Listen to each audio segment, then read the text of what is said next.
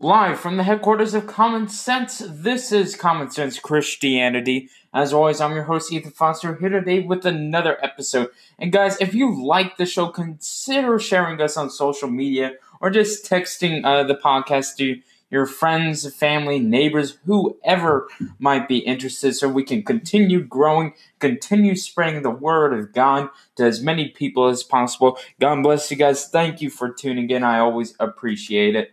Um, make sure you go check out our YouTube channel and uh, and Instagram account. And if you're on Instagram, go check out our YouTube and podcast. And make sure you get um all the different content. We post a great diversity of content. So I, w- I was um watching the Joe Rogan Experience, which is a fantastic podcast because it gives you insight on other people's perspectives, and that is something that we do not see very often in today's society.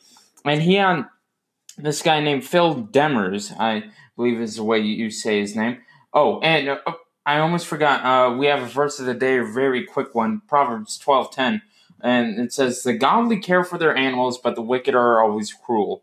And this plays directly into what I'm going to talk about. So if you recognize that name, Phil Demers, uh, that it, he was a some type of marine trainer, basically for either SeaWorld or Marineland, uh, something along those sorts. I didn't finish the whole podcast, and um, now that I'm talking about it, I'm starting to forget, uh, forget the whole thing. But um, and uh, the reason I wanted to talk about this is uh, it's an issue that's not very um, that's not discussed within the Christian community very often. That this is how we treat God's creation, treat God, uh, nature, and how, um, especially here in America, how much we take advantage of it. And it, sometimes we don't even uh, necessarily see this. So whenever we go to the zoo, a lot of us don't even think about all the suffering and all the pain that the animals must be feeling being trapped in a cage their entire life. Now, this isn't going to be an argument uh, against zoos or anything, but it, it, it's interesting and very important to think about um, because uh, we wouldn't want to be put in that situation. So when we treat uh, animals and creatures that God created like that, then we ought to be questioning ourselves why don't we treat fellow human beings like that? Well, you may be thinking of, uh, of a prisoner or something, but these animals haven't committed a crime. To be locked in a cage for your entire life, taken and stolen from your family of other animals, we can, in this particular case on the Joe Rogan experience, they were talking about orcas, taken from your family that you're going to spend the rest of your life in and put into a big, a, to us, a big pool, but for for them a very small space to do that is animal abuse and it is sickening to watch. I've been to SeaWorld and orcas are truly a fantastic animal. But to see those animals that travel hundreds and hundreds of miles a day enclosed in a small space for all that time is sickening. And that's why they suffer. If you've if you haven't seen this documentary, I encourage you to watch Blackfish. It, it's very insightful on it. But us as Christians need to take care of God's creation. We need to make sure that animals are treated right and treated respectfully. Now, moving on to the issue of whether we should eat meat or not. Personally, I love eating steak, chicken, all that. But we do need to treat our animals better when you watch these documentaries, there's plenty of them on Netflix, and see the conditions that uh, chickens live in um, their whole lives. And they've been genetically mutated to where they can barely, um, barely even hold themselves up. That is sickening. That is injustice, and us as Christians need to stand up against it. We have a question uh, on our Instagram live that says, "When did you know Jesus?" So I accepted uh, Jesus um at this event called Discipleship Discipleship Now, uh, down in Florida. And before that, I knew Jesus. I called myself a Christian, but I never had the point of where I accepted Christ. I never had the point of where I personally um, accepted Christ's sacrifice. So at that event, it was a very emotional night. You, you know, we had some people crying. It was a great night. And they said, Is there anyone who wants to accept Christ?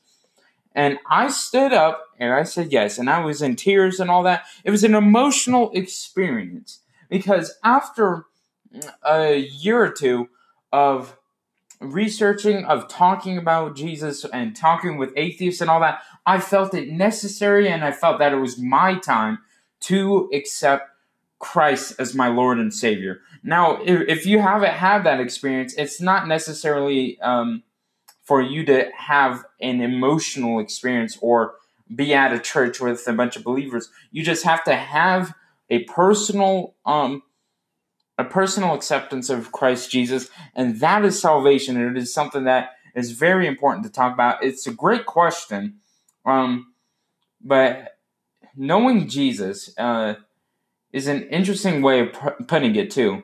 To get into this, because so many people in the Christian community claim to know the Bible, to know the gospel, to know what Christ wants, to know what God wants for us on this earth. But yet they speak ignorantly because God is a complicated figure. We don't know his plan. So when we speak of this, um, do you know Jesus? When did you know Jesus? I know Jesus as my Savior. Beyond that, I know nothing. Because I am in my flesh, I am in my humanity, and I have a finite amount of knowledge um, when it comes to that. And I find it a very interesting discussion to have, and I am very glad you asked that. So, um, I believe it was, I think, two or three years ago when I accepted Jesus. It was in February of 2017. So that would be three year three years ago. So I, I've been technically a Christian for three years, but I've been brought up in the in the church. It, it's all that I've known. But that is why I made this podcast to go and research other uh, arguments, research other objections, but also defend the faith and continue spreading the gospel so um, people can accept Christ fully and um, and only Christ. Um, I think that's about all I got. There, there's been a lot of stuff happening uh, in our politics and in, in America, and guys, we must remember that it is important to unite as Americans. It is important for Christians to unite as Christians because we see this divisiveness that is tearing our country apart. And it is very saddening to watch. I had a discussion with someone uh, from my church who was uh, left leaning. And it was interesting to me how, when I watch the news and when I watch um political commentators, how we see how divided this country is and how um how how much we hate each other sometimes. And we had this conversation disagreeing on almost every political topic, and yet we still love each other as brothers in Christ. Why is it that we cannot continue this? Why can we not have this in our country? Why do we have to divide um, the church and divide us as individuals and us as Americans? Why do we have to do that? It is unnecessary and it is so. It, it's almost suicidal as a nation to do this. It, it's very, very saddening to see as someone that is open minded, as someone that is accepting of other people's views, as someone that has had people of different views on this podcast, it's sickening that we cannot sit down and have conversations with our friends, with our family members, and agree to disagree and try and understand each other. So, um, that is my challenge for you this week. Go to someone in your family or go to some friend and have a discussion about the current issues and have a reasonable discussion about the current issues. Whether they're an atheist, Democrat, Republican, whatever, have a reasonable discussion about a topic that is important to you and them and see where you get and see what you can learn. See what you can learn and email me about it. Email me about it. Make sure you email me common sense Christianity podcast at gmail.com. I will be happy to respond. And if I get um someone to finally email me that, um I will uh, respond to it on the podcast. But it is important, brothers and sisters, to continue to love Christ as Christ loved us, continue loving our brothers and realizing that our brothers are not the enemy, that we have a common enemy, and that is the devil that we must fight against. And it is important to unite as a church despite our differences. I know I have many disagreements with fellow Christians, but I do not deny them being a Christian. I do not attack them on a personal front. I do sometimes attack their beliefs when necessary, when I am trying to make a point. But when we are fighting against a common enemy, we must unite as brothers and sisters. And that is a problem with the church today. The tens of thousands of denominations that exist, that is a problem with Christianity. We are so divided on every front, whether it's worship, whether it's doctrine, whether it's anything else, whether it's the Trinity or anything else. And it's commonly what I see with um my brother Shawn McCraney. The Christian church, particularly Calvinists, have isolated him because he disagrees with them. He has a totally different view. But yet I can have a reasonable discussion with him, even though we disagree on some things. But he is a nice, loving person of God.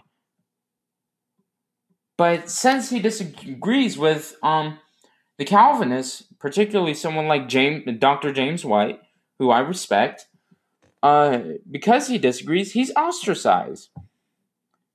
People email him all the time with these hateful comments and telling him to repent. What is he to repent of? Disagreeing with you? Disagreeing with someone is not something that we need to repent for because you are not Jesus. You are not the ultimate judge.